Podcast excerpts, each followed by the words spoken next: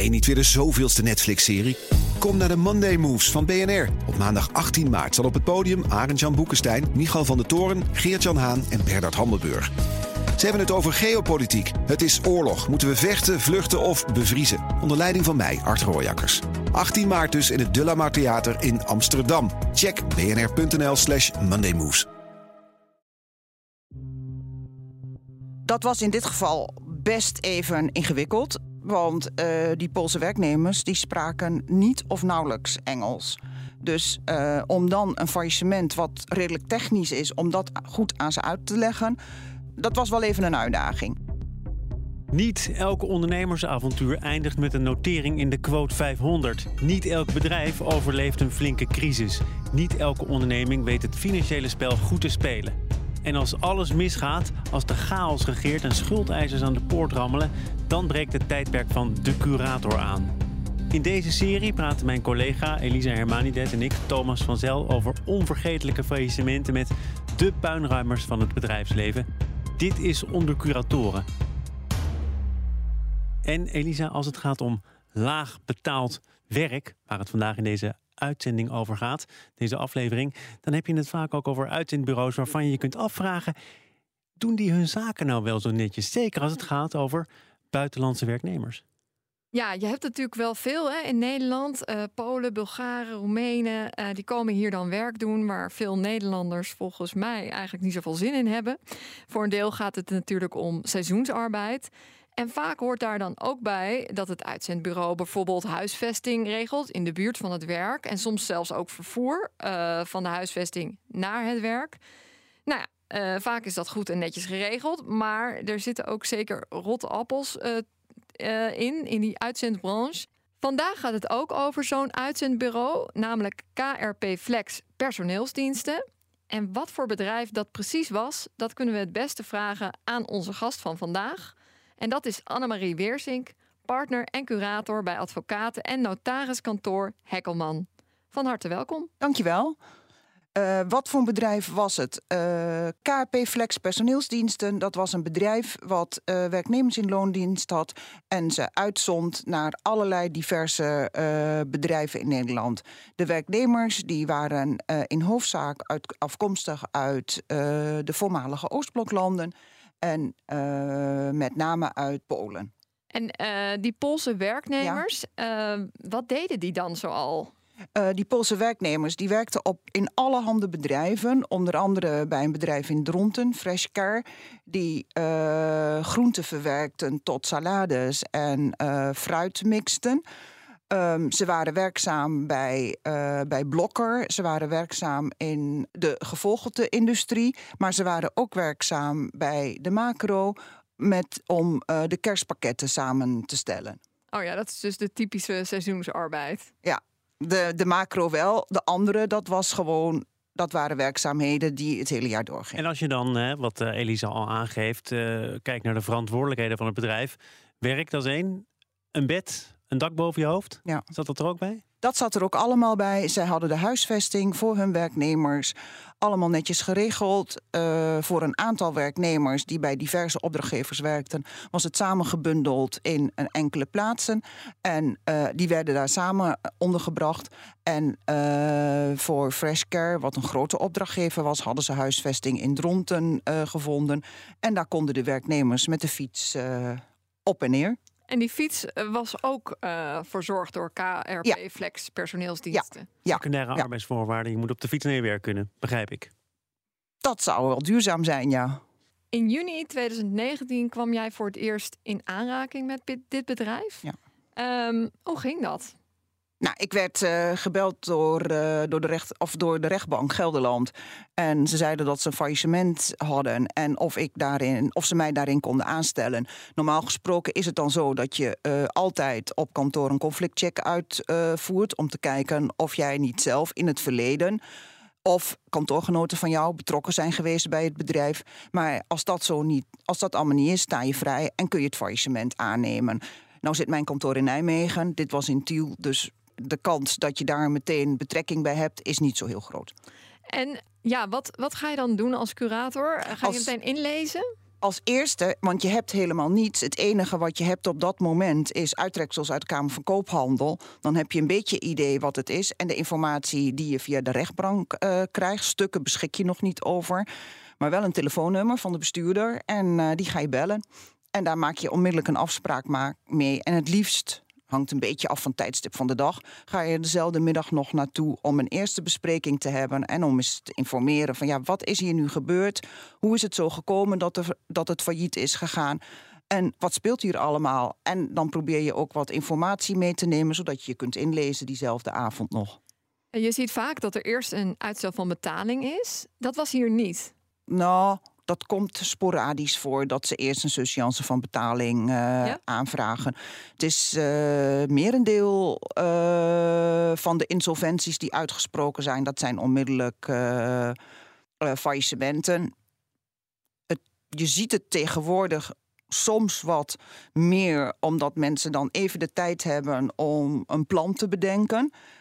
maar vooral in het verleden was, was het vaak snel een faillissement. En ja, jij hebt toen die bestuurder aan de lijn gekregen. Ja. Wat zei hij?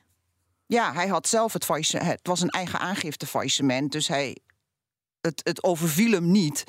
En uh, hij zei, nou, fijn dat er een curator uh, aangesteld is. Omdat hij zelf zei, het kon niet verder. En toen ben ik uh, naar hem toe en toen heb ik meteen de afspraak met hem gemaakt. Komt dat vaker voor of niet? Ja, dat komt vaker voor. Ja. En in dit geval uh, had het ook mee te maken dat uh, de Belastingdienst gedreigd had met uh, beslaglegging onder de grootste opdrachtgevers van het bedrijf. En dan betekent het natuurlijk dat het bedrijf dan helemaal meteen lam ligt, omdat die opdrachtgevers niet meer betalen. De werknemers kunnen niet betaald worden. En dit was weekloon. Dus als die werknemers op vrijdag hun salaris niet krijgen, geven ze, gaan ze maandag niet meer aan het werk. En um, is het ook makkelijker um, voor jou als curator om uh, in gesprek te gaan met zo'n bestuurder als hij zelf het faillissement heeft aangevraagd? Maakt dat het makkelijker? Over het algemeen wel, want die de uh, bestuurder van zo'n onderneming is al uh, wat uh, voorbereid op het faillissement. Die weet al, omdat hij van, of van een accountant of van een advocaat die die ingeschakeld heeft, al wat meer wat op hem afkomt. Als een faillissement een bestuurder overvalt, omdat crediteuren het hebben aangevraagd. En vooral als ze uh, er niet heel alert op zijn geweest, ja, dan heb je eerst nog wel wat uit te leggen wat een faillissement eigenlijk voor ze inhoudt en welke regels er op dat moment gaan gelden.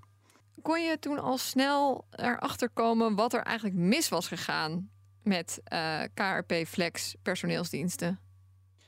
Uh, nou, wat, er mis, wat de oorzaak is van het faillissement, dat vraag je natuurlijk meteen aan de bestuurder. Ja, je vraagt eerst wat is de geschiedenis van het bedrijf, om even wat informatie te krijgen.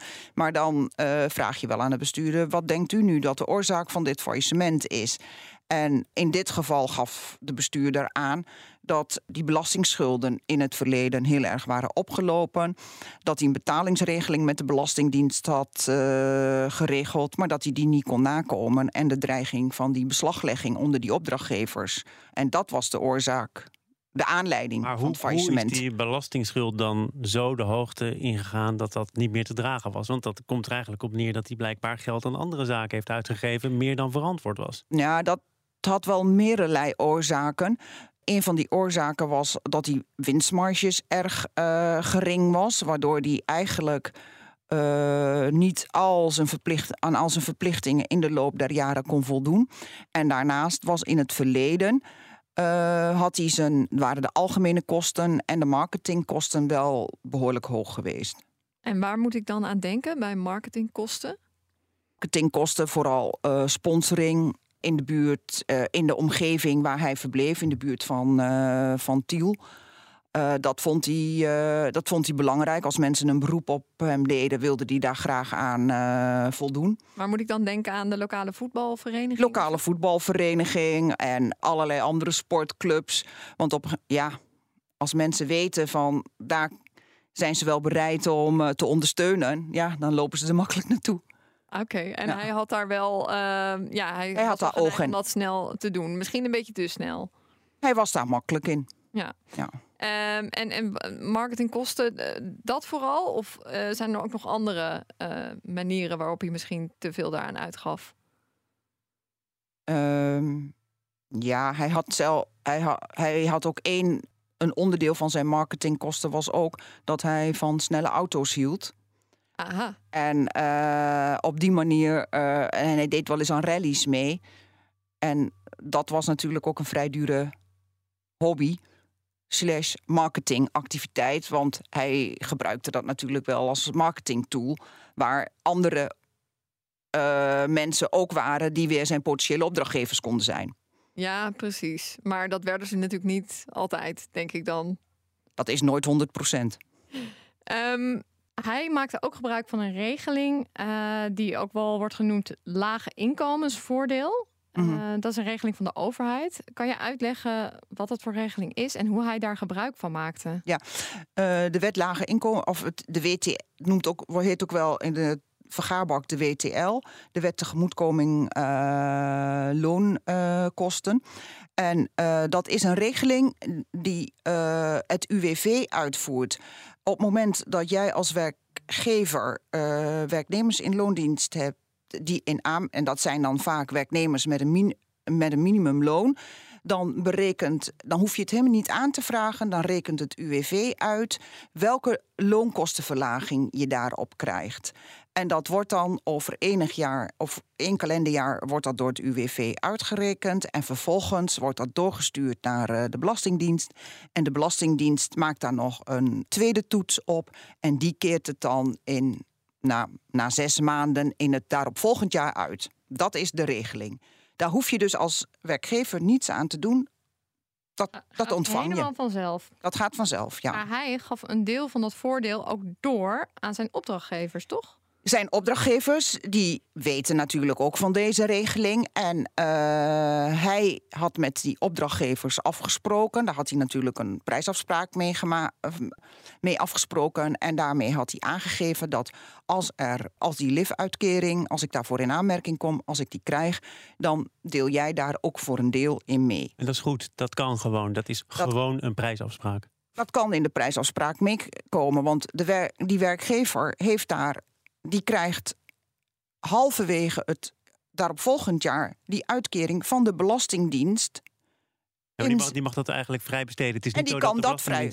En die kan dat dan weer vrij besteden. Dit vindt de overheid gewoon prima dat je, dat, dat, je dit zo doet. Dat, uh, die la, dat is om de loonkosten te verminderen, waardoor je ruimte hebt om, om afspraken te maken met die opdrachtgever. Want wellicht als hij dat niet had gedaan, had hij die opdrachtgever niet gekregen. En had hij die mensen niet te werk kunnen stellen? Ja, dan uh, heb je een faillissement met heel veel Polen, Poolse werknemers.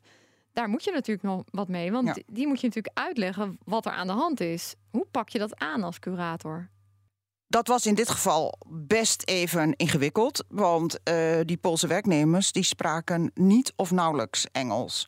Dus uh, om dan een faillissement wat redelijk technisch is, om dat goed aan ze uit te leggen, dat was wel even een uitdaging. Gelukkig was binnen het bedrijf waren wat werknemers die heel goed de Poolse en de Nederlandse taal uh, machtig waren. Uh, dus die konden in het kader van de vertaling iets betekenen. Maar ik heb ook, wat je natuurlijk doet, uh, gelijk hebben we contact gezocht met het UWV en gezegd van nou, ik ben curator in dit faillissement, dit tref ik hier aan. Ik zal die mensen op enig moment moeten ontslaan. 450 werknemers, dat is niet zomaar iets. Hoe gaan we dat doen? Nou, op dat moment uh, begon het UWV, die begon wel even na te denken en die zei van ja. We hebben net uh, een hele discussie gehad over die uh, export van WW-uitkeringen naar Polen. Daar zijn ook uh, Kamervragen over gesteld. Maar ja, dat ligt politiek heel ligt, gevoelig. Ligt politiek gevoelig. De uitkeringsfraude, daar ging het toen toch om?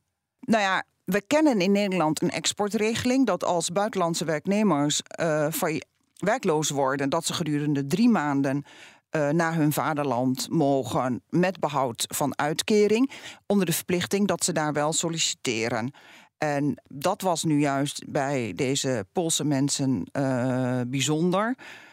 Het bleek dat ze in Polen wel solliciteerden, maar aangaven van ja, eigenlijk hoef ik helemaal niet te werken. En dat had er ook mee te maken dat die uitkeringen in Nederland veel hoger waren dan de inkomsten in Polen. Dus het UWV mocht hier niet nog een keer een scheve schaats rijden. Dus het UWV wilde dit heel politiek correct, of heel correct wilden ze dit afhandelen. Nou, dat heeft er toen toe geleid dat we afgesproken hebben met elkaar dat alle buitendienstmedewerkers van het UWV hier uh, behulpzaam in zouden zijn.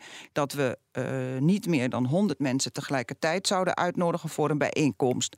En dat er ook tolken bij zouden zijn, zowel door het UWV geregeld als de mensen die binnen de onderneming Nederlands en Pools konden om zo goed mogelijk die formulieren die de werknemers dan moeten invullen, om die zo correct mogelijk ingevuld te krijgen.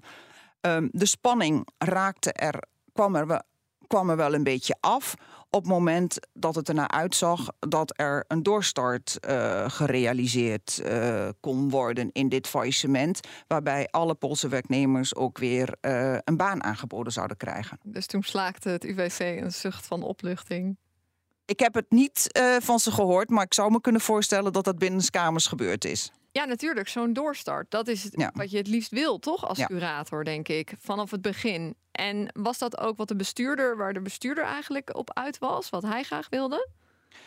Een bestuurder die wil eigenlijk in het begin heel vaak graag een doorstart. Want het is toch een beetje zijn geesteskindje. En hoe die doorstart uiteindelijk eruit zal zien. Hij wil graag dat zijn bedrijf op de een of andere manier voortgezet wordt. En dat was ook zo bij deze bestuurder. En is hij zelf ook gekomen met uh, de ondernemer die uiteindelijk uh, die doorstart ja, heeft, heeft mogelijk gemaakt? Uh, hij heeft wel die naam genoemd van er is iemand die misschien interesse heeft, maar die heeft zelf contact met mij opgenomen en een afspraak met mij gemaakt. Waren er meer gegadigden dan uh, deze man? Er zijn wel wat gegadigden geweest, maar die wilden dan onderdelen van de onderneming hebben. En als curator heb je het liefst dat je de hele onderneming als één geheel kunt uh, verkopen. Dat levert vaak ook de hoogste uh, rendement op. Omdat als je het in onderdelen verkoopt, blijven er altijd stukjes die niet verkocht worden. Nee, precies. Dus, dus eigenlijk was dan voor jou al heel snel duidelijk wie je wilde kiezen ik ben daar in ieder geval met diegene die belangstelling had voor de uh, hele onderneming, ben ik serieus de gesprekken aangegaan. Uiteindelijk is geloof ik de ondernemer, de bestuurder van de failliete onderneming, is ook uiteindelijk gaan werken, toch? Uh, bij Eerlijk en Beter, de doorstartende partij. Klopt, die is in loondienst getreden daar. Oké. Okay. Maar was geen feitelijk beleidsbepalen meer of iets. Hij was gewoon in loondienst. Oké, en uh, die, die man die het uh, overnam, eerlijk en beter, dat was Hendrik van Dijkhuizen samen met Willem van Baal? Uh, Hendrik van Dijkhuizen, die had de aandelen, die kocht de aandelen. Oké, ja, toen had je die deal hè, met eerlijk en beter, maar op het laatste moment um, bleek dus, nou ja, dat hele verhaal van die lage inkomens, van het lage inkomensvoordeel. En dat, dat, dat wist meneer van Dijkhuizen niet. En die schrok daar wel even van, heb ik begrepen. Nou, op zich wist hij wel van het lage inkomensvoordeel, maar niet dat een stukje van het lage inkomensvoordeel als korting bij een aantal opdrachtgevers uh, weggegeven was. Dus um, ja, daar schrok hij natuurlijk aan het. Toen hadden we eigenlijk de deal als partijen hadden we rond. En ja, toen zag hij dat en toen wilde hij eigenlijk, zou hij eigenlijk wel een beetje terug willen onderhandelen. Maar toen heb ik gezegd, nee, dat gaan we nu hij niet wilde, doen. denk ik dan uh, een lagere prijs betalen? Hij wou iets van de prijs. Hij wou, niet, hij wou een wat lagere prijs betalen. En waarom, waarom ben jij toen toch uh, onverbiddelijk geweest? Heb je je poot stijf gehouden en gezegd, dat doen we niet? Want het verandert natuurlijk iets aan wat hij denkt te kunnen verdienen uiteindelijk met dat bedrijf als hij het voordeel moet delen met zijn klanten. Klopt, maar we hebben in alle openheid hebben onderhandeld met elkaar. Hij mocht alle administratie zien, hij mocht alles zien om voor zichzelf tot een goede prijs te komen. En, uh, Had hij maar beter moeten opletten. Dat was het hem waard. Ja. Op dat moment. En later kwam hij daarachter. Ja, dat had hij dan niet eerder moeten zien. In de tussentijd uh, is het bedrijf gewoon doorgedraaid. Hoe, hoe doe je dat als curator? Um, ja, we hebben. Dat was natuurlijk. Omdat deze meneer er vrij ja, nieuw in kwam. Want dat faillissement vanwege die aanzegging van de beslaglegging van de Belastingdienst. is het eigenlijk wel in een pressure gekomen. Die meneer had ook tijd nodig om het allemaal uh, door te nemen. Wat ga ik kopen? En die wilde wat onderzoek doen. Die tijd hebben we hem uh, gegund. En hebben gezegd van ja, dan, draai, dan zetten wij dit bedrijf voort. Mits er uh, voldoende geld komt dat we de lopende verplichtingen tijdens die periode allemaal kunnen betalen. Nou, dat was met name overleg met de grootste opdrachtgevers. En gezegd van ja, als jullie, wij willen wel voortzetten, zodat jullie ook niet in één keer uh, zonder werknemers komen en jullie bedrijfsexploitatie ook stil komt te liggen, moet je wekelijks netjes je uh, betaling verrichten voor het werk wat wij verricht hebben. Het ging in totaal uh, om zo'n 400 werknemers. ging in totaal om 400 werknemers, ja. Ja, en, en maar ook om die huisvesting natuurlijk. Ook op die huisvesting. Dus je moet eigenlijk dat helemaal. Dat hele pakket moet je regelen. Maar die huisvesting, dat was voor de maand juni nog betaald. En het is 11 juni failliet gegaan. Dus uh, die verhuurders wilden voor de maand juni die mensen wel huisvesten. En daarnaast waren de waarborgsommen betaald. Dus die zagen voor die korte termijn dat wij, die paar weken dat wij wilden voortzetten, dat zij een huur gegarandeerd hadden. Uh, vervolgens uh, nou, heb je die doorstart bewerkstelligd. Maar je ja. moet sowieso natuurlijk nog het hele faillissement afwikkelen. Ja. Hoe heb je dat verder gedaan? Want er waren dus ook een paar uh, dure auto's zaten in de boedel. Klopt, er zaten, wat, er zaten meerdere leaseauto's zaten in de boedel. Want we hebben het er net over gehad dat er de werknemers die in het rondighuisvest waren, die gingen met de fiets naar hun werkplek. Maar er waren ook mensen in Tiel of in de omgeving van Tiel gehuisvest, die wat verder moesten. Daar waren leaseauto's uh, voor geregeld. Nou, die zijn teruggegaan naar de uh, leasemaatschappij. Maar er waren ook op het kantoor zelf door een aantal mensen uh, leaseauto's ter beschikking gesteld, waaronder aan de bestuurder en zijn echtgenoten. En dat waren Audi's. En die waren financial geleased. Dat is dus eigenlijk een soort geld in de vorm van een soort geld lening. Ja. Nou, ik heb die waarde van die auto's laten taxeren. Toen heb ik met de leasemaatschappij kunnen afspreken dat zij het uh, geld wat nog open stond, dat ze dat van mij ontvingen. En toen heb ik die wagens, die twee auto's, kunnen verkopen aan een, uh, aan een autodealer. En dat, dat, dat waren wel de modelletjes, begrijp ik, hè? Uh, dat waren uh, zogenaamde, ja, ik heb weinig verstand van auto's, maar dat waren zogenaamde RS-modellen. En dat schijnt binnen de Audi-modellen uh, schijnt dat vrij luxe auto's te zijn. En met name de auto waar de bestuurder in reden, dat was een bijzonder, dat was een bijzonder model. En, en heb je daar ook nog uh, winst op gemaakt? Want je ja. hebt die afkoopsom en je hebt het verkocht aan een autodealer. Dus dan wil ja, je natuurlijk. daar zat ook een, uh, de, de, auto van de echtgenoten. Daar hebben we, was een wat kleinere, was een RS3. Daar hebben we voor de boedel een mooi bedrag voor weten te bereiken. De auto van de bestuurder, dat was een RS7. Dat is een minder. dat, dat is profijtelijk voor de boedel geweest, maar minder groot dan de andere.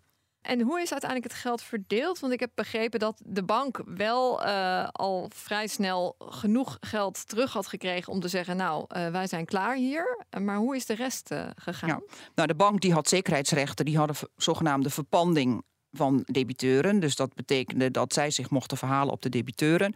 Dus de, al het geld wat de debiteuren Betaalde. binnenbrachten, dat ging direct naar. Ja. Meen de Rabobank was het? Rabobank Ja. was het, ja. Nou, die waren er, waren, er zat nog een redelijke debiteurenportefeuille in. Een niet te oude van voordatum faillissement. En die, de, en die opdrachtgevers betaalden ook netjes. Dus de Rabobank was binnen enkele weken... hadden zij hun uh, debetsaldo aangezuiverd. En daarmee was uh, de bank uit het, uit het spel, om het zo maar te zeggen. Nou, toen hebben we natuurlijk een aantal kosten moeten maken uh, vanwege die voortzetting. Want we hebben een aantal weken die uh, werknemers moeten betalen. Dat waren vrij hoge posten.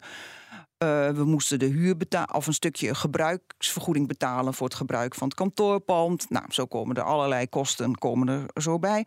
En het UWV die heeft uh, een stukje uh, salaris overgenomen over de opzegtermijn van de werknemers. En dat is ook een vordering die hoog in rang is. En die hebben we ook moeten uh, voldoen. En toen resteerde er nog een groot bedrag en dat is naar de Belastingdienst gegaan. Dus de gewone schuldeisers die hebben niks meer gekregen? De concurrentencrediteuren, dat klopt. Ja. Die hebben geen geld meer gekregen. We hebben nog heel even gekeken hoe het daarna is gegaan met Ilko Becker. Hij ja. had een bedrijf genaamd Solutions for You. Maar toevallig is dat op 10 juli dit jaar ook failliet gegaan. Ben je verrast daardoor? Ja, dit is nieuw voor mij. En wat ik mij afvroeg, hè, want ik dacht zo van eigenlijk dit bedrijf ja, dat verdiende eigenlijk genoeg geld. Hè? Dus het, het, er was niet. Um, uh, als je zo er, nou ja, hè, de, op, misschien wat oppervlakkig naar kijkt, dan denk je: dit bedrijf dat zou gewoon op een goede manier moeten kunnen draaien. Als je niet al te gekke uitgaven doet en als je netjes uh, iedereen op, op tijd betaalt, inclusief de Belastingdienst. Heb jij nou niet het gevoel dat jij een beetje iemand anders rotzooi hebt opgeruimd, zodat iemand anders er weer mee verder kan? Nou, dat gevoel heb ik niet. Ja, het is zoals het is. Het is een faillissement. Een faillissement moet afgewikkeld worden. De toestand die je aantreft, die wikkel je af. En dat is het einde van het verhaal. En wat ik hier wel een gelukkige omstandigheid vind, is dat het bedrijf heeft een doorstart gemaakt. En uh, de doorstartende onderneming, die uh, bestaat nog steeds. Dankjewel. Annemarie Weersink, partner en curator bij advocaten en notariskantoor Hekkelman. Dit was Onder Curatoren. Wil je meer gesprekken horen met de puinruimers van het bedrijfsleven? Abonneer je dan via jouw eigen podcastkanaal of via de app van BNR. Luister vooral ook de vorige aflevering over Steinhoff, een internationaal meubelconcern waar de top grootschalige boekhoudfraude pleegde. Voor reacties en tips kun je trouwens mailen naar zaken.bnr.nl. Dankjewel voor het luisteren. Je hebt aardig wat vermogen opgebouwd. En daar zit je dan, met je ton op de bank. Wel een beetje saai, hè? Wil jij, als belegger, onderdeel zijn van het verleden of van de toekomst? Bridgefund is een slimme fintech die een brug slaat tussen de financiële behoeften van ondernemers en van beleggers. Dus wie belegt bij Bridgefund krijgt niet alleen een mooie vaste rente, maar brengt ook ondernemers in beweging. Echt waar. Met die ton kan je zoveel betere dingen doen. Bridgefund. Make money smile.